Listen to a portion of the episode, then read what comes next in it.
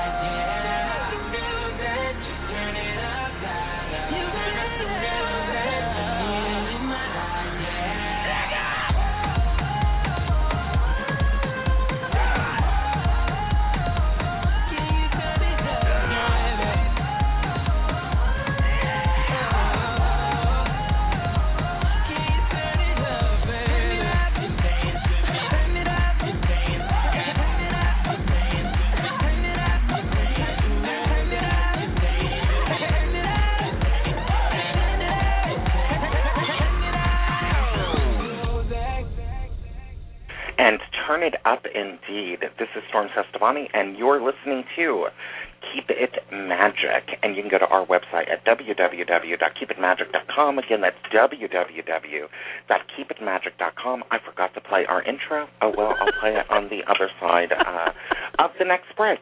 I was just typing it to you. I was, I think I was spellbinded by your hair, so. My hair, that's every day. Yes, yeah, that every day, 24 hours a day, so we will play the opening after, because I have a surprise for Jacki. So maybe this just kind of worked itself out well, because I do have the new single by Adele. Ooh, nice. For you, Jacki, coming up. So that is going to be definitely a little treat for you. Make sure that you visit our sponsor at CoventryCreations.com. Again, that's www.CoventryCreations.com. It is through your patronage to Coventry that, of course, Jacki and I are able to remain on the air because we poll.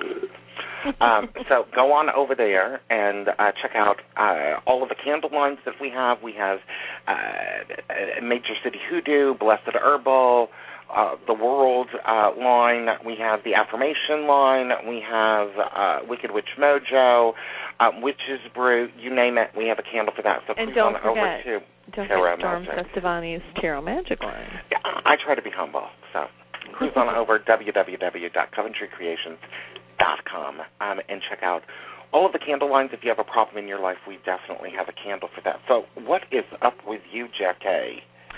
Oh, what isn't? I have pretty much tuned out of Facebook and all political things. And I'm doing my own, I'm focusing on business and my own personal development and spending time with my kid, because I am done with the political race right now. No, you're not. We're going to talk about it here in a few minutes. I know. But, you know, it's more of a behaviorism, I think, that we're going to talk about, not necessarily the race. Right. No, it's just the, it's, my husband has the news on all the time. So, I'm kind of... Okay, what about it is bothering you? So, it's a lot of desperation. Yeah. Everything is so desperate. And to be honest with you, nothing's that desperate. Honest to God, you're going to wake up the morning after the election, and you're going to be okay. And the world won't have blown up. And your political candidate will have won or not have won, and you will still be okay, and you won't need to move to Canada. And it's just like really, no one's going to die over this. It of course depends on who you're talking to, but it's really the same coin, different sides. And I just continue to create my own universe. I've created my own universe through the Bush years, through the Obama years, through the Clinton years, through the Reagan years. So I will create my own universe through the next many years to come. What I find very, very interesting, and I'm just going to discuss this a little first. Well, there's two things that political that I'm going to discuss, one of which is I find it interesting that every single election is a historic election. Have you noticed that, too? Every election is a historic election. I mean, it is... Right, because it's always going to be something new and different. Yeah, I mean, I can see why that they were claiming that the last election was a historic election, because we're going to have either a man or a woman running against another person. So it was kind of interesting from that particular perspective. But let me tell you what I found, Jacki, that was just absolutely crazy to think about. And with this, I see, first of all, even if, say, for example, an extreme left-wing company, some green company, say, for example, Jacki, they were to send out a email to 50,000 of their employees in targeted areas, that they made sure that they were Christian, made sure preferably Catholic, okay, and made sure or with large fundamental roots, and were in certain states like Pennsylvania, Wisconsin, Michigan, Florida, or Ohio, okay, and basically stated that if Barack Obama is not reelected president, then we're going to lay off 50,000 people. I would be completely abhorred and crazed via that email as much as I was actually the email that the Koch brothers, brothers have sent out basically to very, very targeted areas in specific places, specifically to places that have heavy African-American populations. Basically stating that if President Obama is reelected, that they will be laying off 50,000 people. Right. That's warfare. That's bullying. That's intimidation tactics. And this goes way back. This goes to like the mob days. Yeah. When the mobs really ran the election, they're the new mob. It's really interesting, this paranoia between both ends of the spectrum. Yeah. And there's some things that are not a big deal and some things that are a big deal. And it's just it's all misinformation. And it comes from both sides. I mean, I know how I'm going to vote, and I'm not going to discuss that on the air, but what I'm saying is that it's coming from both directions, and it's very frustrating. That's my what did you say about frustration earlier today? But but there is a lot of bullying tactics. I mean, and it goes on both ends. All the bullying tactics that they use against women who want the right to make their own decisions about their body. Mm-hmm. They want a freedom of choice, and they're bullied, and the fear factor is brought in, and there's a, you know, it's just so frustrating. There's supposed to be separation between church and state. Mm-hmm. It's not our political system is not supposed to be run by a religious system.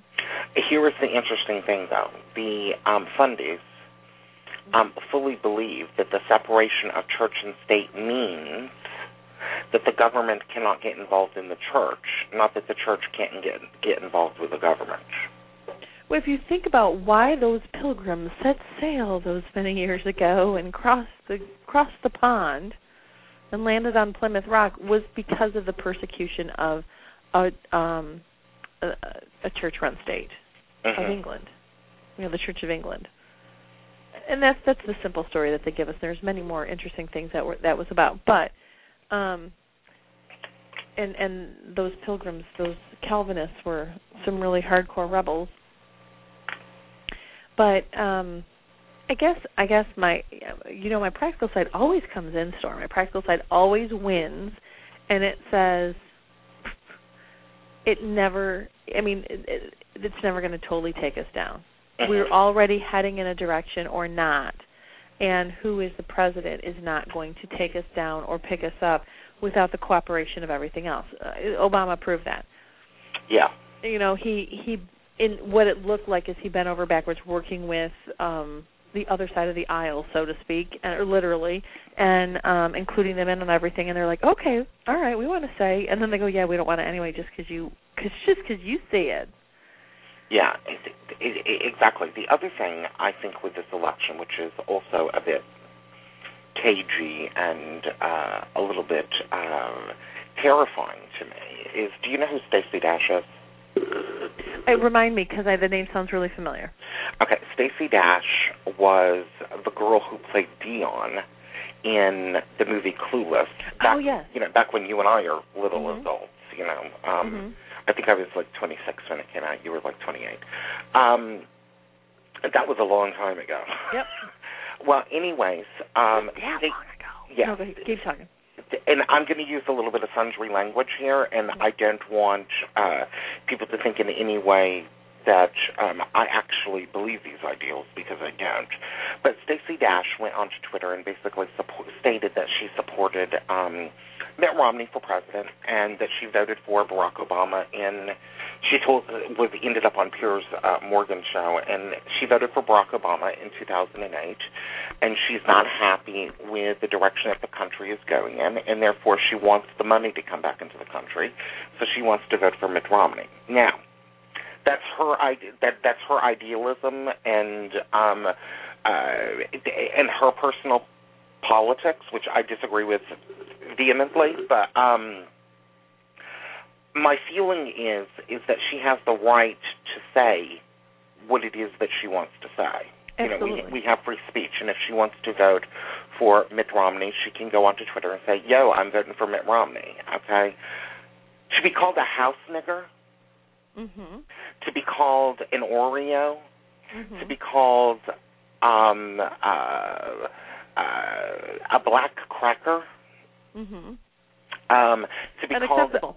Unacceptable. To be called a lot of other things, because she's also half Hispanic, is just completely unacceptable to me. I mean, and I don't even know, Jacki, how we have gotten to this particular place in our history in which we're so cut off spiritually, because this is a spiritual issue. we've been cut off so spiritually that we can't even allow other people to have other opinions. That comes from terror. That comes from when you can't win something with logic, you win it with terror. You win it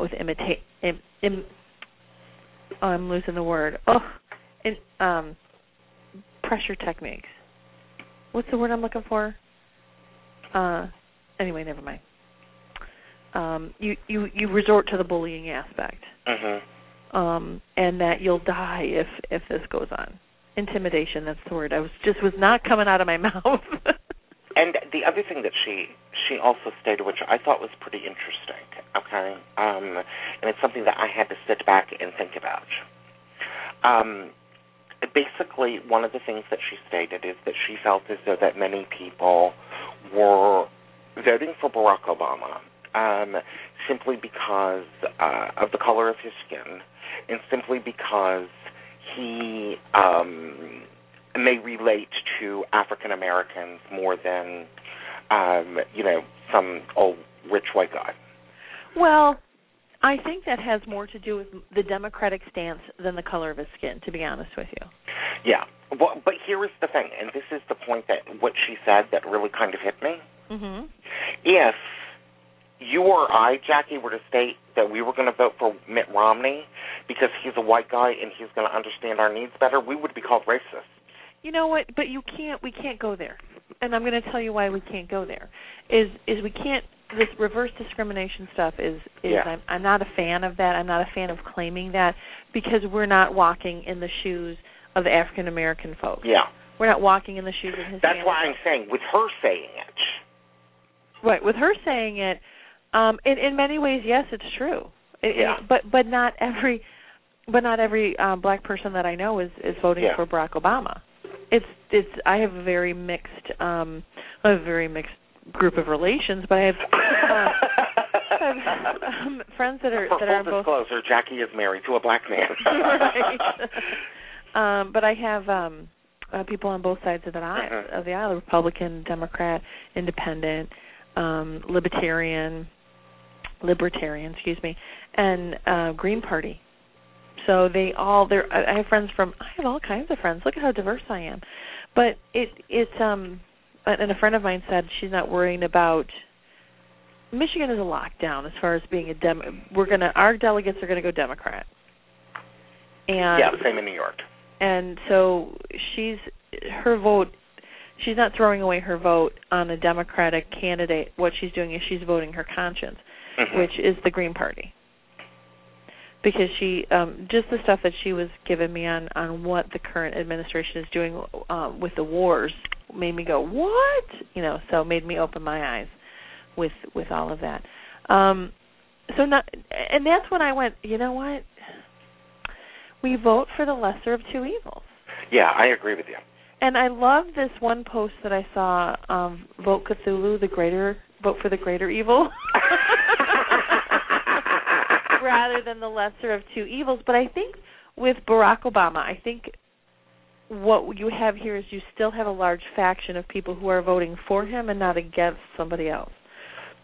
The larger spiritual point that I wanted to bring up in regards to the race issue is I don't even know why in the 21st century it's an issue. There is still lots of discrimination. And I know that there's been people on television that are talking about how, there's no discrimination in the 21st century. Well, I'm going to call a big, fat, giant bullshit. Because the people who are saying that have not lived inner city, have not watched children of poorer families or inner city families, which are predominantly black and lower income in the inner cities, not get a decent education or a decent meal. So you can't tell me that. I'm not going to believe it because I've seen the other aspect of it. Discrimination absolutely still exists because there's not the same opportunities. But yet I have to say I'm in Detroit, and so there's a different skin tone for folks that are poor and struggling and not enough income. If you look at statistically, there are way more white folks on welfare than there are black folks. Yeah. It's a much bigger percentage, but it comes from different parts of the country.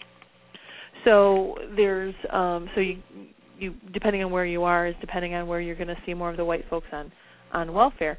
But if you're going to try and tell me discrimination doesn't exist, I'm going to say, then why aren't all schools equally funded? Mm-hmm. There it is, right there. If racial discrimination did not exist anymore, all schools would be equally funded. That's the story. Because that's where it all starts with. That's where our cultural shift starts with. That's my political stance. Yeah, I agree. The interesting thing that I think is about election day, Jacki, which Jacki and I will be on the air on election day. So we'll be doing a survival guide. Yeah, we're going to be doing a survival guide. But the interesting thing is that Mercury is going to go retrograde on election day, and Mercury is going to go retrograde at 6-something in the evening. So, right before the polls close. Right before actually some polls do close at 6. Mm-hmm. So it's going to be right after the polls close in some areas, right before the polls close in many major states. And one of the things that, just to give you a little history lesson here, the last time that this happened was in 2000. We know what happened then. Okay, in 2000, okay, Mercury was retrograde. And on the day? On the day, Mercury was retrograde. Was it already retrograde or it went retrograde? Already retrograde. And on that particular day, and at first they called the election for Al Gore. They first called it for Al Gore. Mm-hmm. When Mercury went retrograde, they then turned around and said Florida was still in play. Then they called it for George Bush, mm-hmm. and then we went X amount of days without knowing who the president was. And that's just how Mercury rolls. Now, what sign was it in 2000? I believe it was in Scorpio. So it was Mercury in Scorpio. Yeah. While the sun is in Scorpio. Yeah. Wow. And this time, Mercury will be in Sagittarius, which has to do with belief, which has to do with truth, which has to do with higher consciousness, which has to do with... So all this tinkering that folks are trying to do with the electoral. Yeah. With getting people, limiting the way people can vote, then all that tinkering. So my feeling here is because Sagittarius also has to do with law, there may be a lot of fights in regards to these areas where voting is not allowed and whether it is allowed and all of this other stuff. Okay, my feeling here is that it's going to be a close election. I hope that we know who the president is before morning, mm-hmm. Because I just want to know. But we may not. Right. I think Dorothy Morrison was doing she predicted that we would know for potentially a month or so. There is a large likelihood of it, mm-hmm. and it is going to be rather interesting to say the least. So, mm-hmm. Yes, it is. But I guess when we're what is this month? October is anti-bullying month, and so we're talking about the aspects of bullying and campaigns. Yeah. And we talked about all these national campaigns, but it very much happens on the local level. And in the local level, a lot of times because people aren't paying attention, you don't realize it. You can see how it just very, very interesting. If you, like, I was watching some stuff on a school board election, and the people who work in the different buildings will allow some political buttons in, but not others, into the building. They're not supposed to allow any. Mm-hmm. They're not supposed to block any. It's a right, and because it's just in a school. But they'll ask you to take it off. So I mean, that kind of. That's really mild, but I've seen it happen in a much greater way too on the local elections, where really you have, and the local stuff, the small stuff. There's certain people who are in power. Uh-huh. And they wield it, and they wield it well. I agree with you 100%. And here is the thing, you know, Stacey Dash has the right to say whatever it is that she wants to say, as long as she's not hurting anybody. And I don't think that her saying that she's going to vote for Mitt Romney is hurting anybody. And hopefully, you know, this is a teaching lesson in which people will think, really sit down and think about whether or not, you know, we're living in a world now in which people can't have any opinion whatsoever about anything. I just like something that crossed my mind as you were talking that I'd like to address is that we only have to listen to what we want to listen to. Yeah. There's been plenty of things that people have done, positive, negative, and that it's really the more ignorant, the reactionary folks that are going to jump in there and have an ignorant reaction, hurtful reaction. And you don't have to listen to those. I mean, it's hard when it's in your face, but you have a choice you can make. You have a choice you can make. And you can say, this is defining me or this is not defining me. And it seems very easy to say, but I've lived it too. Yeah. I've absolutely lived it, and I've had to say, okay, those hurtful comments actually are not about me. They don't mean me. They're looking at the fantasy of who I am. They're not looking at the reality of who I am. They're looking at a face and a picture, and they've made up a story about me. So really the things that they're saying are not about me. They're about the fantasy that they've made about me. So when you're in the middle of that bullying, it's as much as it feels about you and as hurtful as it is, it's really not about you. It's about the story that they made, the fantasy person that they put your face on. Yeah, exactly. We have to take a break. Okay. Make sure that you cruise on over and visit www.coventrycreations.com. And at long last, Jacki gets to hear the song by Adele. Yay for Jacki.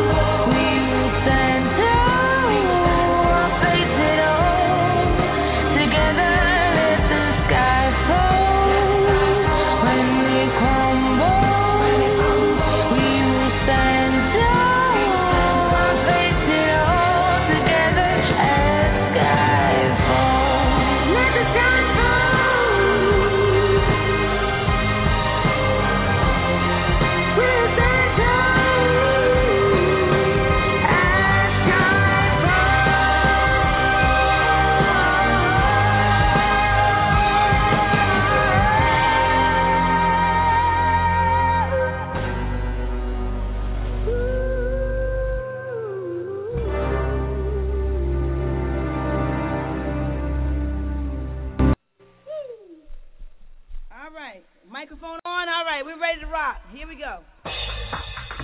This show is sponsored by CoventryCreations.com. You're listening to Keep It Magic Radio. Are you ready to make some magic? Jacki and Storm are putting the pieces together for you. Find out what planets are changing the game and how to harness that energy. Get the latest metaphysical perspective on hot topics. Learn how to make magic work for you. Nothing is too hot or personal for Jacki and Storm to handle. Visit our website weekly for articles, updates, and the latest information to transform your life at www.keepitmagic.com. Now here is Jacki Smith and Storm Cestavani.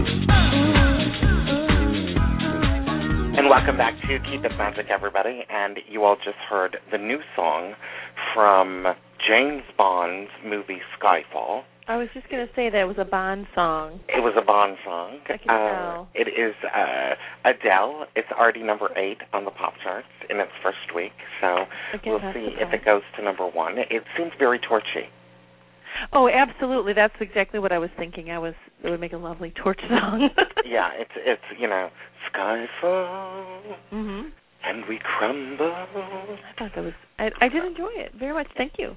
You're very, very welcome. You know how much you look out for me. I'm just so touched. I'm such a good friend.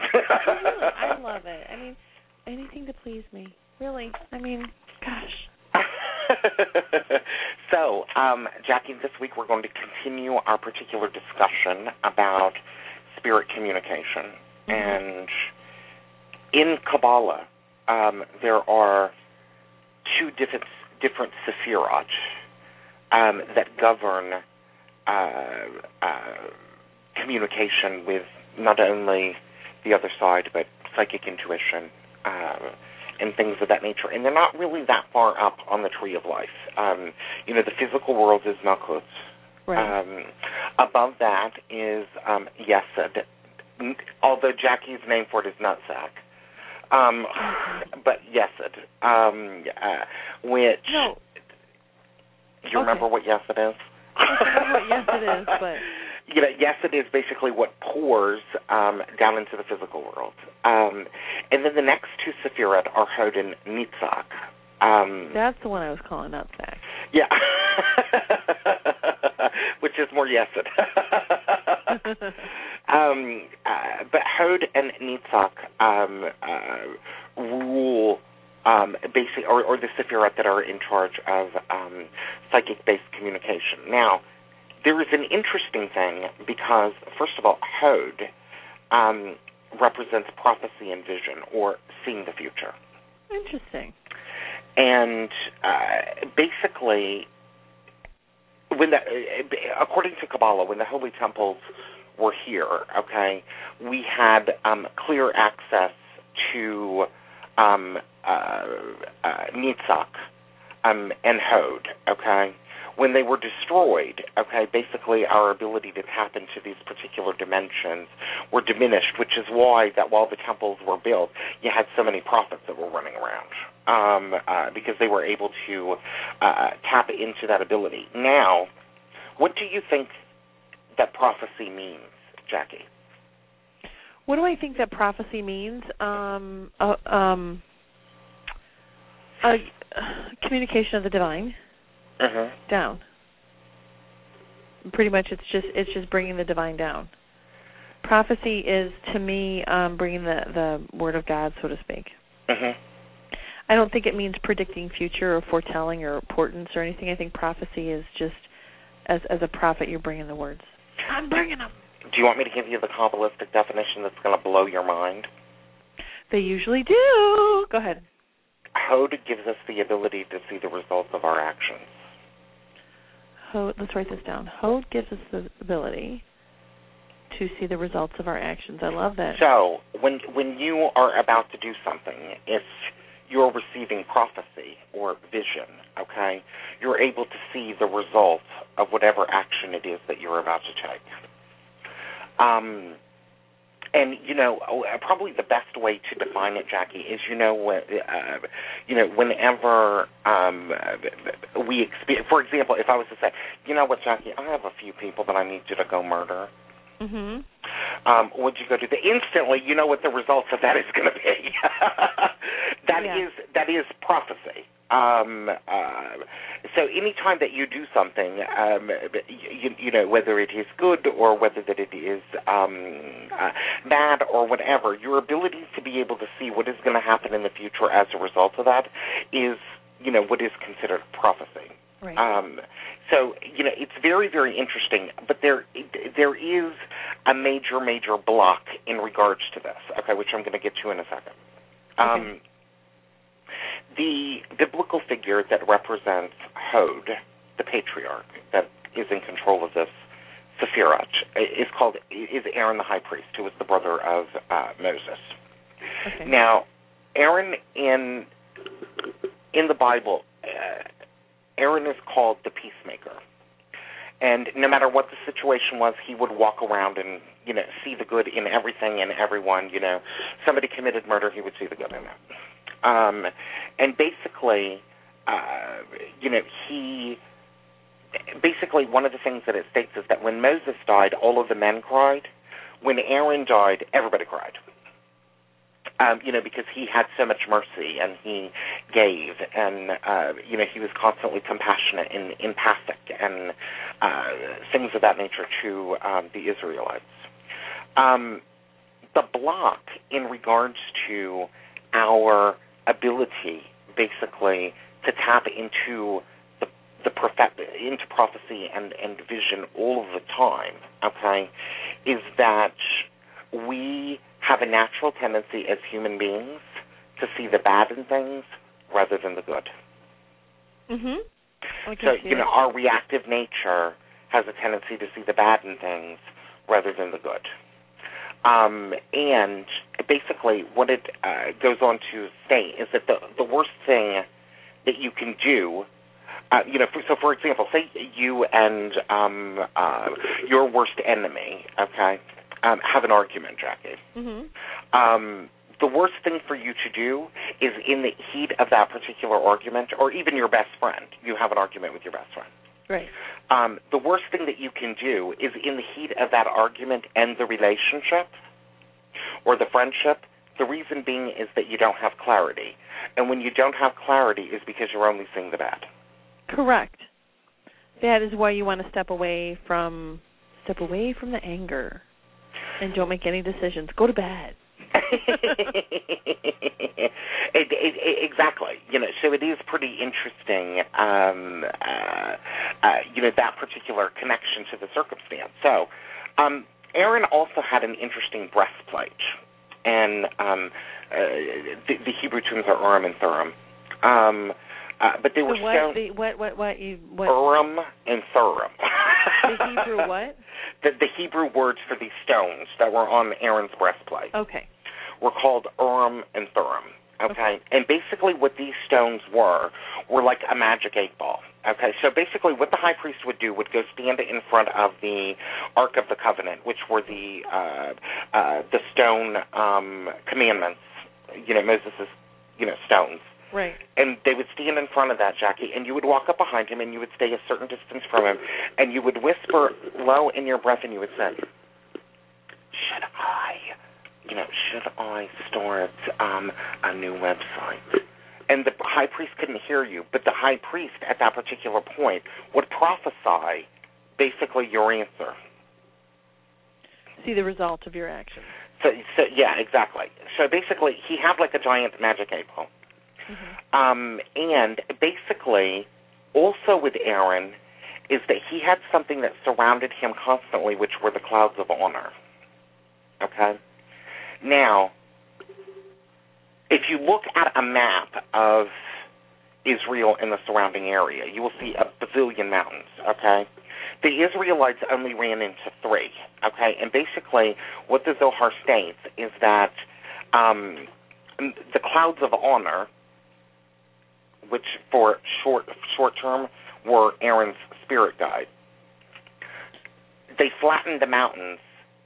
Why? Because Aaron was only able to see the good. So he wouldn't see any form of obstacles, basically, that were in front of him. So any time that he saw an obstacle, he would see the good in that obstacle, Jacki, and immediately it would go away.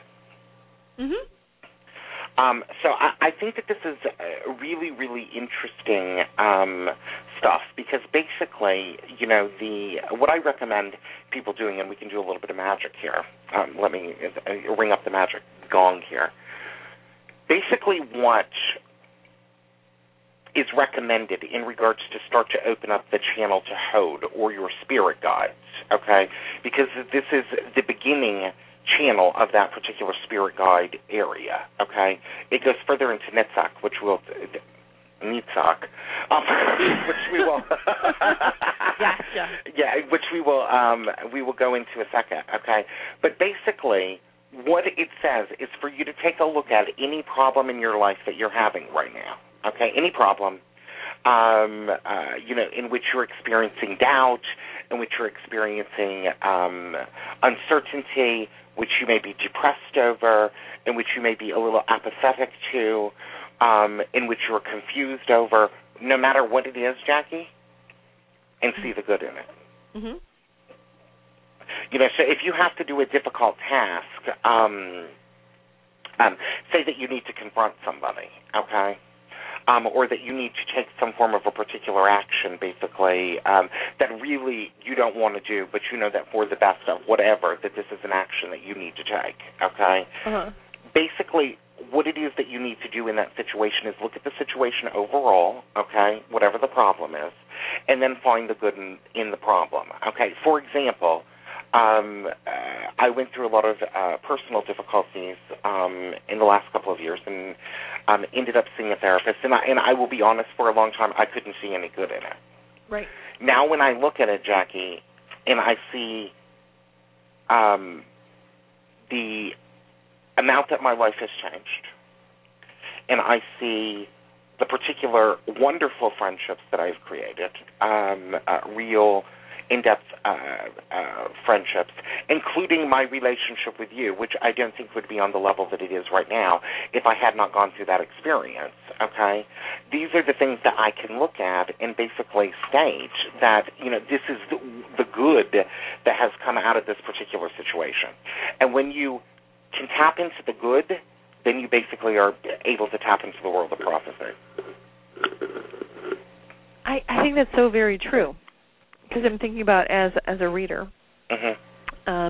What you're doing is you are flipping the cards and you're looking at the results of the actions of the person who's in front of you. And if everything's doom and gloom, it's bad reading. I mean, not that you want everything to be Pollyanna, but I understand that. But also on a more personal level, is that. And I do it to myself all the time. We all do it to ourselves where we get upset about something and then we nitpick the crap out of it until we're just surrounded by just this whole field of negativity. In the whole puff pocket of our own negativity, yeah. Right, right. And we do that. We are really torn into, push ourselves into, oh, my God, everything about this is bad. And one of the things that we were talking about earlier is that frustration is, when you are denying Hod, uh-huh. when you are refusing to see or can't see the results of your actions. Yeah, it is when you have blocked out the results. Okay, you know, basically you have cut off from the Hod energy. So basically, we have to see the good. Right, and then when you're doing spirit work. I got to tell you, when I'm doing spirit work and channeling work or working with my spirit guides, they're really not going to go take me to a pile of shit. Yeah. They're not going to. They want me to find the good. They don't want me to find the bad. Sometimes I have to face the bad, so I can see the good in it. I can see what the gratitude and what the blessings are. Mm-hmm. That's absolutely it, because that's what we're. That's a lot of the philosophies that the neo-pagan philosophies or the spiritual prophecy, spiritual stuff that we're doing now is gratitude. Hod is about gratitude.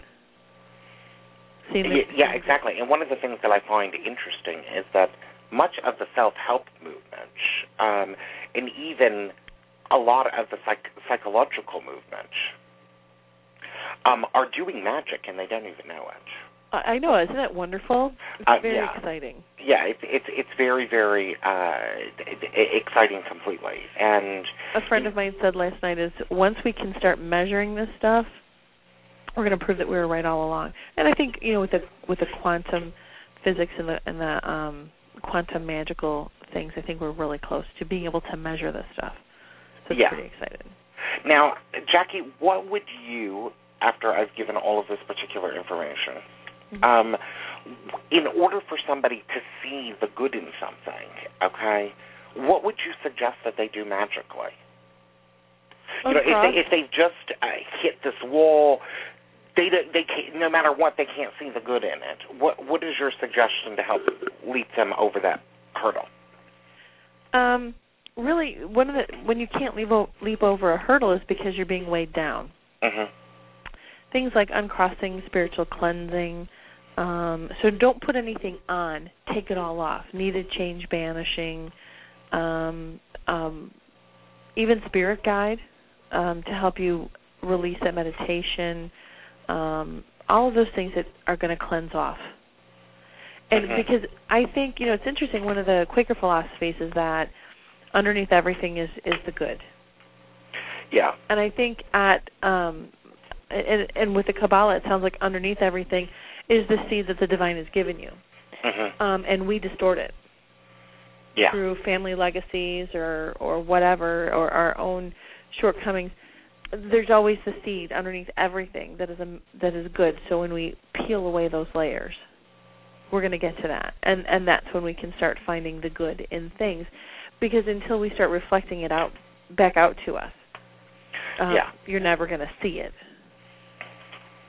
And doing also magically to get to a better place where you can see the good in people, you need to do good. This is a very magical thing. If you want to draw money into your life and have people be good to you, take everything in your pockets, everything in your change drawer, everything in your little coin dish. Put it all together and give it to the first homeless person you see, no matter what. It's a very powerful spell. I've done it frequently. Yeah, and I really and I would if you're attempting to find the good in situations and people you know that there's certain circumstances in which it takes a little bit of time basically to begin to see the good in things. You know, so be gentle with yourself through that particular process. Also, sometimes you need to be the good in something. If you cannot find the good in a situation, you need to bring it to the table. And as soon as you bring that to the table, you're going to find it. Now, Netzach. Now, this here area here was easy for me, Jacki. I could actually, you know, sit down and say, okay, you know what, I may not like it, but, you know, this is what I've gotten out of the situation and that this is, you know, this is good. Netzach is a little bit more difficult. As we go up that tree, it becomes, you know, a little bit more difficult. First of all, Netzach... is basically the sephirah that really handles your spirit guide. And, you know, this is where information from higher spiritual beings come. And there is a word for it, Jacki, that, you know, which kind of blew me away because I haven't been really one of those... walk-ins, you know, where an alien has walked into your body. I've really been ambivalent about that. It's not something that I sit around and really am going to talk about. I do think that, you know, many of the people that are wearing the helmet of aluminum foil around their head, God bless them. You know, and no judgment. They may need that at this particular point in their life, but it's not for me. So I was kind of thrown back when I found out that the word in Kabbalah for spirit guide is Ibur, which means walk-in or impregnation.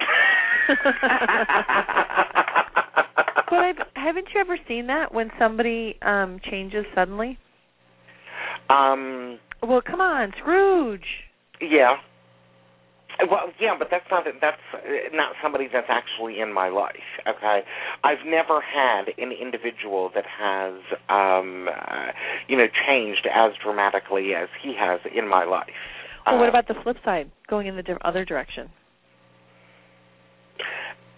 Have you ever... No, I've never seen anybody turn towards the dark side that fast either, that I didn't have a beef with. The moment that you have a beef with them, instantly they turn to the dark side, Well, okay, it may not seem as drastic where the big personality changes, but I've seen people get to a point of desperation where they're depressed, they're... things are not working, and then all of a sudden things are working. Yeah. I've definitely seen that. And they some of them describe a spiritual experience, and usually they're being held by or embraced by or filled with a divine being. Yeah. One of the things about, according to Kabbalah, you're allowed 10 Ibur at a time. Interesting. Just 10. 10 spirit guides at a time. If a higher spirit guide wants to come in than what you already have, Jacki, the lowest one goes. Interesting. So, basically it will work in that particular way. Collectively, they're called Iburim.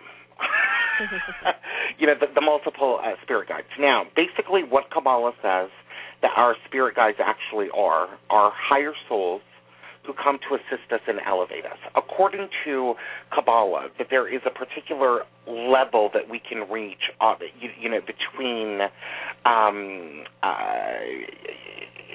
as we begin to start to grow and we start to share and we start to spiritually evolve, there's a certain level that we can reach to automatically. If you want to go higher than that, you need an Ibur. And basically, the spirit guide that comes in, okay, is a higher soul that has already corrected in their particular life, has already corrected your particular correction. They've already gone through right. What it is that you need to go through. Okay. And well, you don't want an amateur. Yeah, exactly. So they've already gone through. If they were a righteous individual, or they've worked through it and, they're passed on, or even they don't even necessarily have to have been incarnated, but in some way they have worked through your particular correction. And it is these spirit guides that help move you to the next level. Now, what I want you to talk about, Jacki, is Lobelia. Yes. Yes. She's a little bit of my Ibor now, isn't she? Yeah. That was definitely... an experience, and I've told the story on the air before, but I'll tell it again. When I was in New Orleans, for the very first time, when I got there, it was amazing experience. And you sang that perfectly in the tune of "Like a Virgin." I mean, go ahead. That's pretty good, wasn't it? Yeah. Voice lessons. Anyway, so as I get to New Orleans and we get into the French Quarter and we're driving through New Orleans, I felt like I knew it. Mm-hmm.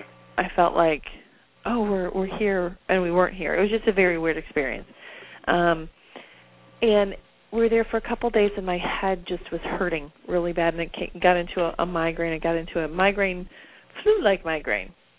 And I'm only in New Orleans for 4 days. Don't make me sick. And so after working with a couple other Reiki masters and a couple other healers, I tracked down Patty, just about pulled her out of class. I was waiting for her at the door. Come heal me. And we went outside. Oh, I seem to do that with Patty, too, but go ahead. And we went outside. It was a gorgeous day, and we're in the shade, and Dorothy joined us, and we started working on what was going on. The other healers kept picking up that I was in two places at one time. I needed to come back together. And so there was – my head was just splitting open. So when we sat down with Patty and she goes, okay, here's what I'm picking up. And she described a guide that I had. So this kind of explains this whole thing as it comes together. No wonder you wanted me to tell this story. Mm-hmm. So she was describing an energy and a woman that she was seeing, and I said, well, that's the woman I see whenever I do hoodoo. Whenever I do my magical work and really set that up, that's the woman I see. And then other times after I've done work, I see another woman who was... So the woman I see when I'm doing work is tall, thin, black woman, older, very graceful. And then after I do work and in my dreams, I see a shorter... maybe not so shorter, but a rounder black woman, more of an Aunt Jemima. And they both have, like, wraps on their heads and scarves or turbans, whatever the case may be. But they're both wrapped up with their heads. And so it's confusing. I'm like, is it the same person, not the same person? Well, Patty was seeing the tall, skinny one. And so as we were going through the process of finding out who she is and why is she making my head blow up, once I got her name, and that was the whole thing, it was getting her name. Once we got her name, everything calmed down, and she became a part of me. Uh-huh. She's pretty much a walk-in, isn't she? She's an Ibur. Yeah, she's an Ibur. Because I couldn't figure out, is this a past life? Is this a spirit guide? Because it felt like both, because the memories are so tangible that whenever I start to write about her, I'm there, and I'm understanding things that I really didn't understand. Like, she's given me stories that, like, she gave me a story of when she was living with a man, almost married, and slaves couldn't marry. So I'm like, how is it that they can marry, but he's not in the same plantation? And I didn't understand how that could be, because the dates that she was giving me were during the middle of slavery. Uh-huh. She went, even as a free woman, because the story she gave me is she was born a slave girl and died a free conjure woman. But she, as a free conjure woman, slavery still existed. She wasn't freed by emancipation. So I was trying to figure, I mean, it didn't make sense to me. It's not what they told me in the history books when I was a kid. So she would give me these stories about how she fell in love with a free man while she was still a slave, but she wouldn't marry him. She couldn't marry him. And so I started doing a little research, and then I started learning a little more about this. So these stories that she's giving me is the way it was. You could buy your freedom if you had enough money and if you had the right owner. And so I didn't know this. I didn't know any of this was possible. I only knew roots, right? Because I'm just like a little white girl from the suburbs. She only knows Kunta Kinte. So it was just a really an interesting process. But that's really interesting that she's definitely an Ibur, and she's agreeing with me. She didn't have a word for it, but she kept on saying, "I am of you." You know, I'm you, and I'm not you. And it's like she's me now. And so in the beginning, when she first came in, I would hear her voice separate of mine, in her own Southern slang and her Southern drawl and making fun of things, etc. And then now I don't hear her voice separate from me now. Uh-huh. And I thought I lost it. Like, Lobelia, where'd you go? Where'd you go, Mama? And what I realize is that she is part of me. She's part of my voice. Uh-huh. So we have to take a break, though, don't we? We have to take a break, and when we get back, I'm going to talk about Rav Ashlag. Oh, nice. So I'll tell you when we get back. Go to www.coventrycreations.com. Again, that's www.coventrycreations.com. If you have a problem in your life, regardless of what that problem may be, we have a candle for that. So make sure that you cruise on over and check that out. Jacki and I will be back in a flash. Do not touch that dial. We have more Netzach on the way.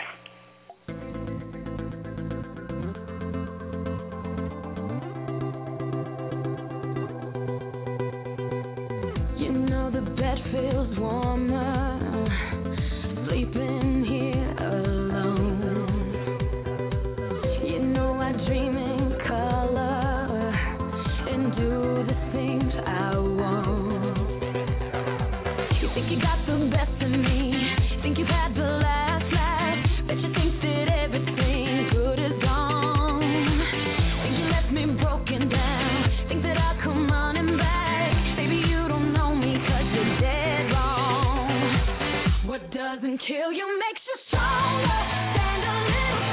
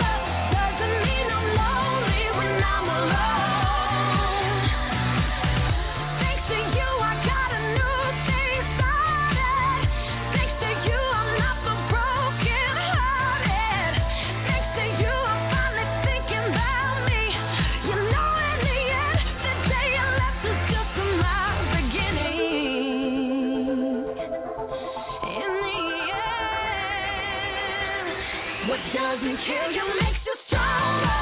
Stand a little taller. Doesn't mean I'm lonely when I'm alone. What doesn't kill you makes a fighter. What does keep a lighter? Doesn't mean I'm over, 'cause you're gone. What doesn't kill you makes you stronger. Stronger. Just believe myself and I. What doesn't kill you makes you stronger. Stand a little taller.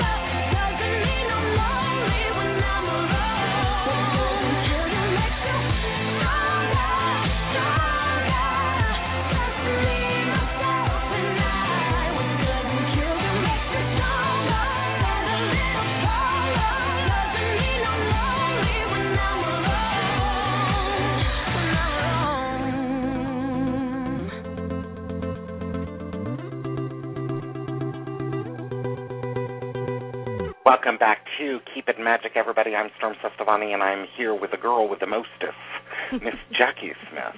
Of course, cruise on over to CoventryCreations.com. That's www.CoventryCreations.com, the sponsor of our show. It is currently 4 minutes after 5 here on the East Coast, which makes it 2:05 on the West Coast and every single hour in between. Jacki, I want to tell you, I can completely relate to your particular experience with Lobelia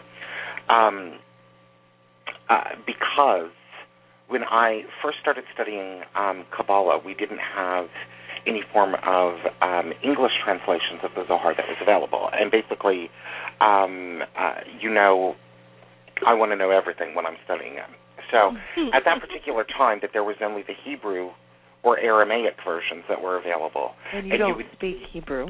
No, and you would have to scan them. Okay, now I'm a little crazy, so I went out and studied Hebrew, and I will tell you those. I can't even think of the word for them right now, but they're the kits basically that you use to Rosetta Stone.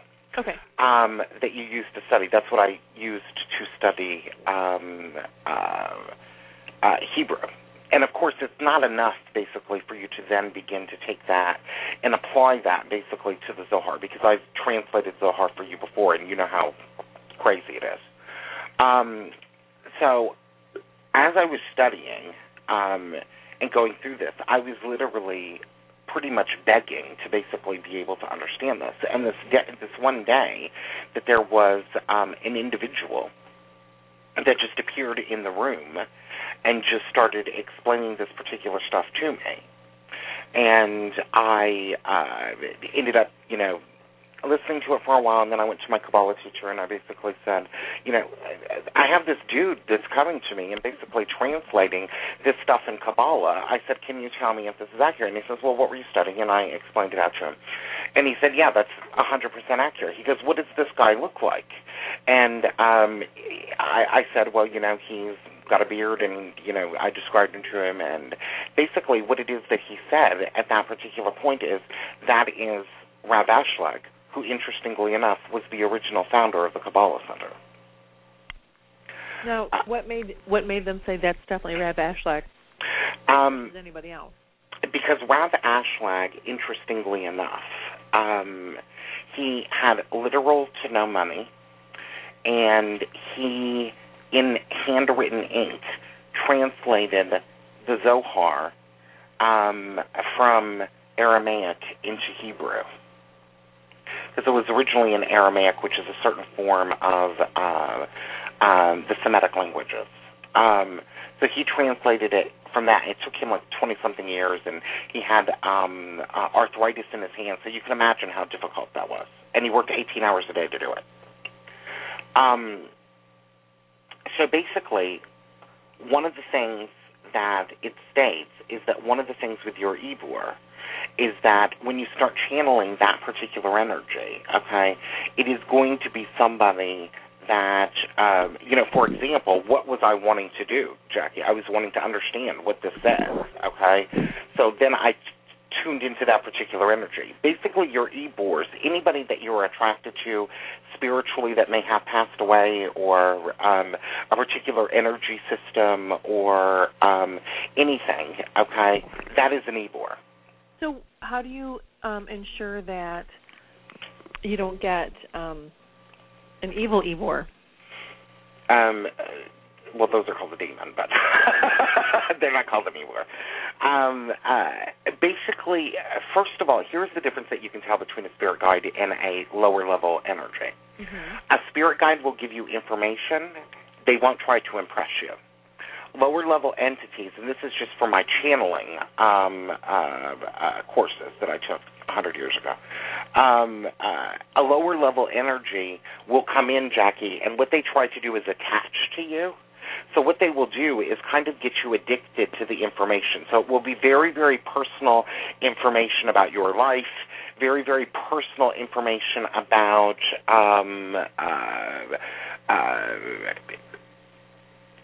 you know, if you go to the gas station on Friday at 5 p.m. and you buy one of those tickets, you're going to win the lotto, and then you do. You know what I mean?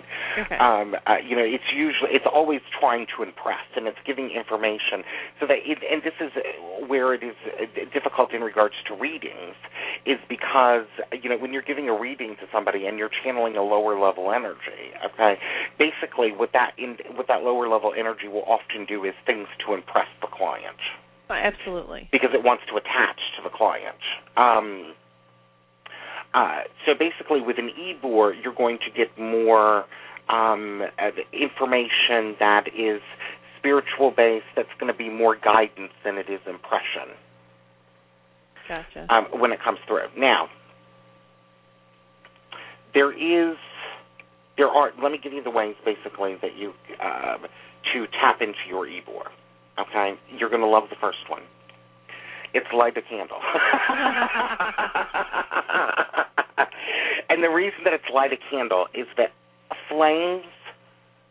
the flame in a candle represents the light of the Creator and the drawing down of the light of the Creator. That flame joins with other flames. So if you want to invite your spirit guides in, one of the easiest ways is to light a candle and start talking to them. Okay? And that's exactly what I have. That's exactly what I do and I recommend to people. That's exactly it. Go figure. Spiritual actions is number 2, and including reading spiritual literature, based literature. Here is an interesting one that people should write down. Taking a nap on Saturday. The reason being is that when you take a nap on the energetic day of Shabbat, okay, which is Saturday, that is where basically that you can invite the soul to come in, to walk in, to Ibur at that particular point. I don't know if it's a good Saturday if I can't take a nap. I know, right? Well, here's the thing. The major Kabbalists that I know, they hardly slept except on Saturdays. They would take a, 2 to 3 hour nap in the afternoon. You know, it's crazy. Number 4 is going the extra mile. And, it's doing some and then more. What helps you attach basically to your Ibur. Now, there's 2 types of Ibur. One comes in for a short period of time to assist you through whatever type of crisis or difficulty or situation that you're going through at that point. Mm-hmm. And then the other type of Ibur comes in to help you with your correction. There is an interesting question in the chat room that I'll answer. It says, can you explain what walk-in means to you and the difference between impregnation and walk-in?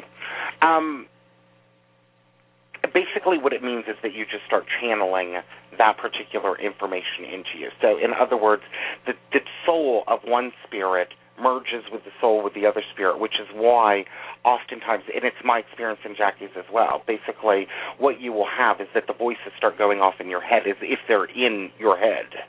Right. So the spirit has become part of you. And just the word, just so that people know, the word Ibur, okay, just literally means walk-in. So basically you have the 2 types of Ibur. Now, here is the amazing thing with this and why that this one is a little bit more difficult than Hod. prepare yourself, Jacki. I'm here. I'm waiting. I'm listening. The thing that blocks an Ibur is finding the bad in other people. So when you're constantly focused on the bad in other people, it's going to block off any form of communication from the upper realms towards you. And it's the reason why Netzach is connected to Moses, because Moses was tolerant, he had appreciation, he had perseverance, he had patience, he had humility, he had love. No matter what these Israelites were doing and complaining, he was always finding the good in what it is that he was doing, and he was begging for the Creator to, just give him one more chance, just one more chance, please, And in fact, and there's one portion, it's the portion of Pinhas, which has to do with healing, is the particular portion out of the Bible, Jacki, where Moses' name does not appear within the portion at all, and the reason being is because he told the Creator, if you do something to these people, just write my name out of your book. So he was constantly fighting for other people. Basically, where Hod is finding the good in a situation, Netzach is finding the good in people, which I will tell you, girl, I can find the good in a situation. There's some situations where it is very, very difficult to find the good in people. I love finding the good in people. I love it. That's one of my favorite things to do. Yeah. Seriously, especially strangers. It's easier to find the good in strangers because you don't know them, you got no baggage with them. Actually sometimes I get a little Pollyanna with finding the good in people. The interesting thing is that basically, according to Kabbalah, Jacki, is that when you give people the benefit of a doubt. In other words, no matter what it is that they've done and you give people the benefit of a doubt, you receive benefit of a doubt from the Creator. And, in fact, Kabbalah basically goes on to state is that even if you give people the benefit of a doubt and you just go do something horrendous, okay, basically the Creator will attempt to find some good reason as to why that you did it. That one's really tough. Yeah, it is. It's really tough because... when you're, say, empowering yourself and limiting your victimhood, you're saying, okay, I'm not going to be a victim anymore. It's tough to then give benefit of the doubt, or saying you're trying to create something and somebody keeps screwing it up. They're getting in your way, sabotaging, and you're allowing it. Well, it's not saying that you have to find a laundry list of good things. It says basically that you just have to find one thing that is good about that particular individual. And we've all had ex-friends, ex-husbands, ex-wives, ex-whatever, in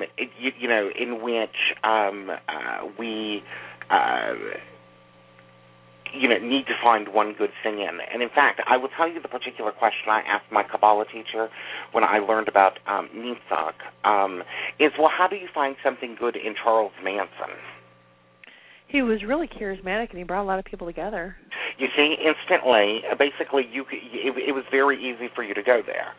And basically that is, he knew what unity was. He knew the power of unity. And these are basically the things that are stating that we have to do in regards to being able to communicate with our Ibur, because once you find the link to your Ibur, the interesting thing is that the way that you need to treat the Ibur is basically for you to be in fear that you will lose the Ibur. In other words, to continue to find the good in people, the reason that you're doing this is because, the Ibur may go away if you don't. Right. And that's what it means to be in fear of, that you're afraid that you're going to lose that particular energy. Now, here is going to be the homework. Okay. I'm going to give a little homework. Write down the names of 3 people that you judge the most. And next to that, write down the reasons that you judge them. Then, take one person out of that.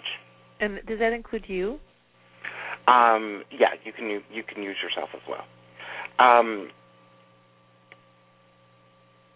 you're going to take one person out of them. Now, here is the thing also about people that you're judging, mm-hmm. is people that we judge the most are people that are in the same soul group that we're in, mm-hmm. that they come from the same shard, okay? So there is a certain part of them that contains a part of who we are.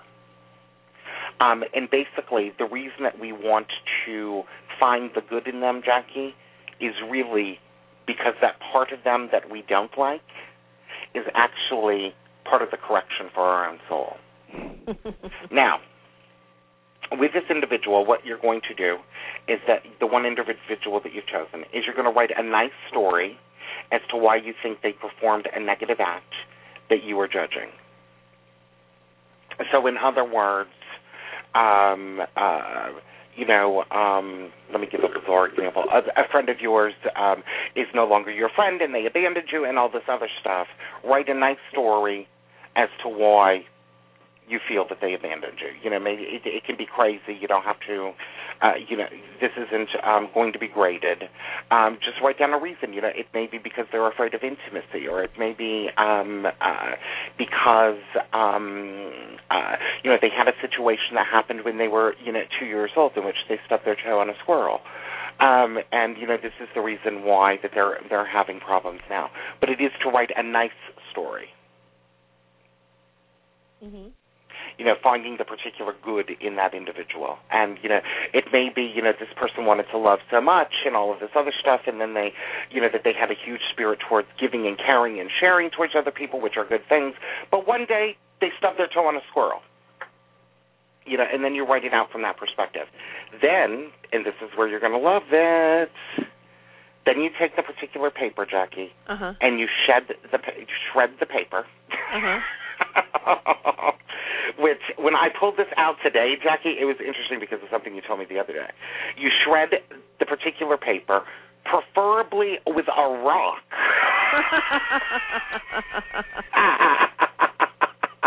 Until the paper is no longer recognizable, okay?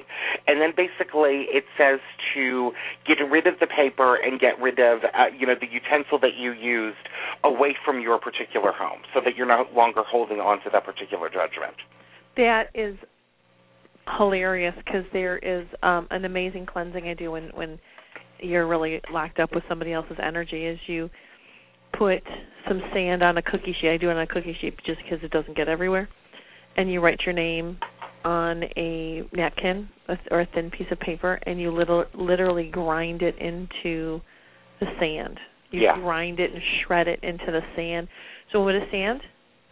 Tiny rocks. Yeah, tiny rocks. And so you grind it into there until it's shred, and then you put it in a bowl, light a candle in it to release all that energy, and then you throw it away somewhere far away from your home. Yeah, exactly. I was laughing so hard when I seen that as being the particular recommendation. Of course, crazy. They go a little bit further and write the story and stuff like that, and that's what you shred on the piece of paper and all of this other stuff. But, basically, by doing this and keeping judgment out of your life, the other thing that it says, okay, is that if you go into a period in which you're judging somebody, mm-hmm. you need to immediately confess this to somebody that you 100% trust. Mm-hmm. In other words, there can't be any doubt in your mind that you don't trust this person. Right. Some lukewarm friend of yours, do not get on the phone with them and say, Jill, mm-hmm. I cannot stand that woman, and she's just irritating me, and I know that she is secretly thinking about every man's crotch on the East Coast. And I just got a text, I'm not thinking about everybody's crotch on the East Coast. Basically, you do this with somebody that you trust. The reason being is that sometimes just getting that out and just having that person listen to you is enough to help. Yeah, it's true. It's true. Just getting that, saying, okay, now bless them, change me. Yes. That's one of my, it's almost become a thing I say regularly, bless them, change me, meaning, may they get blessings and love and a restorative. Yeah. But change me so I don't have to judge anymore. Because the moment that you judge, okay, or really participating in judgment. The Ibur go away, okay, and it takes a little while basically for you to start doing spiritual actions, positive spiritual actions again, for them to start to come back in. So the Judgy McJudgertons who are running the different churches and say the Spirit of God is within them, the Spirit of God compels them, mm-hmm. might not be so. They're not being far off, you know. Just a different language. Right. Jacki, what do you recommend? You know, in the e-board, the first one, of course, is light a candle. Right. What do you recommend? Really, my the Spirit Guide candle. My favorite candle is specifically after Querent Caller, but go ahead. Yeah, of course. That's specifically for working with spirit guides, for lifting your energy, for finding the positive, for connecting with ancestor spirit guides, whatever. It's my go-to all the time on this one. There's also, I think at Coventry we still have the Ancestral Guidance Candle, which is, again, same thing. Different color, a little bit different scent, but it's for ancestral guidance. Ancestral guidance. And for me, those two are very close together, the ancestral guidance and the spirit guide. But the spirit guide candle, that's what it's for, baby. This is like the one time a year we get to really talk about it and promote it. I know. Spirit guide. Also, Jacki, what would you recommend for people if they're having a difficulty also in regards to judgment, besides that, you know, what we just gave them? What else can they do magically? If you're having issues with being judgmental, I would literally light one of the Scales of Justice candle to help you see both sides. Mm-hmm. To help you see the others, because your scale is tipped too far one way. It's the Scales of Justice for a reason, so it tips you back and it evens it out. Yeah. A lot of times people do justice work or thinking that it's always going to be in their favor. Justice work generally balances things out. Yeah. One of the interesting things and that I found, Jacki, when I was studying all of this stuff, and I was writing about it and things of that nature. And one of the things that Ashlag told me was it's amazing how many people are obsessed with other people's tikkuns or corrections, you know. Mm-hmm. You know, and oftentimes part of our particular judgment is that we're actually judging the particular spiritual lesson that the other person may be going through, either because we don't think that it's good or, you know, it may be violating us in some way. But knowing that no relationship comes into our particular life that is a significant relationship without a reason, you know, so therefore, you know, finding the good, the one good thing that you possibly can, not only in that situation but also in that individual, will help you to be able to connect to the Ibor a bit more. Yep, and it's tough. But that's what makes it so good. And it's not. And you know, if you're listening to this show, like I said at the beginning of season 2, if you're looking for easy peasy, go like this, not the show for you. Because we go in deep. And in fact, we're going to go even deeper next week. I'm going to get Jacki to do a meditation with us next week on how to connect with your spiritual guide and how to work with spirit guides in the Akashic Records. So you want to make sure that you tune in next week, because it's going to be another big, huge, gigantic spirit guide show. Plus, she's going to talk about altars and all kinds of other stuff. This was such a big, huge talk that we put for the whole month of October that it's been difficult putting all of the content into the shows that we want to put them in. So We're kind of going with a particular flow. And the day before Halloween, we're also going to discuss how to, what is it? What are we doing the day before Halloween? How to put the ritual back in ritual?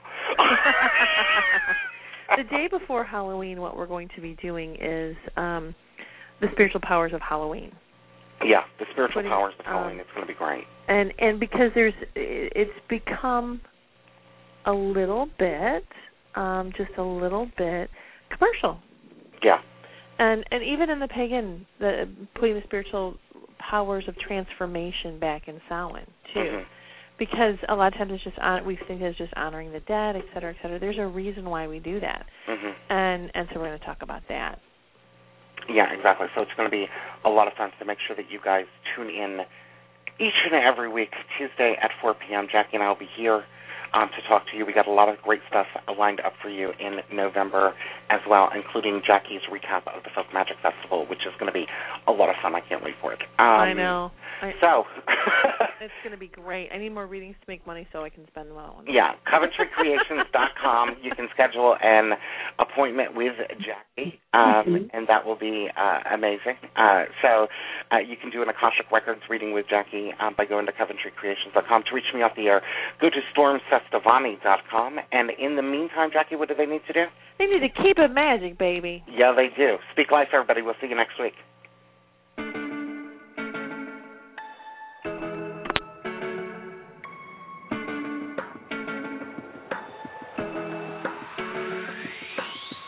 Some days life feels perfect.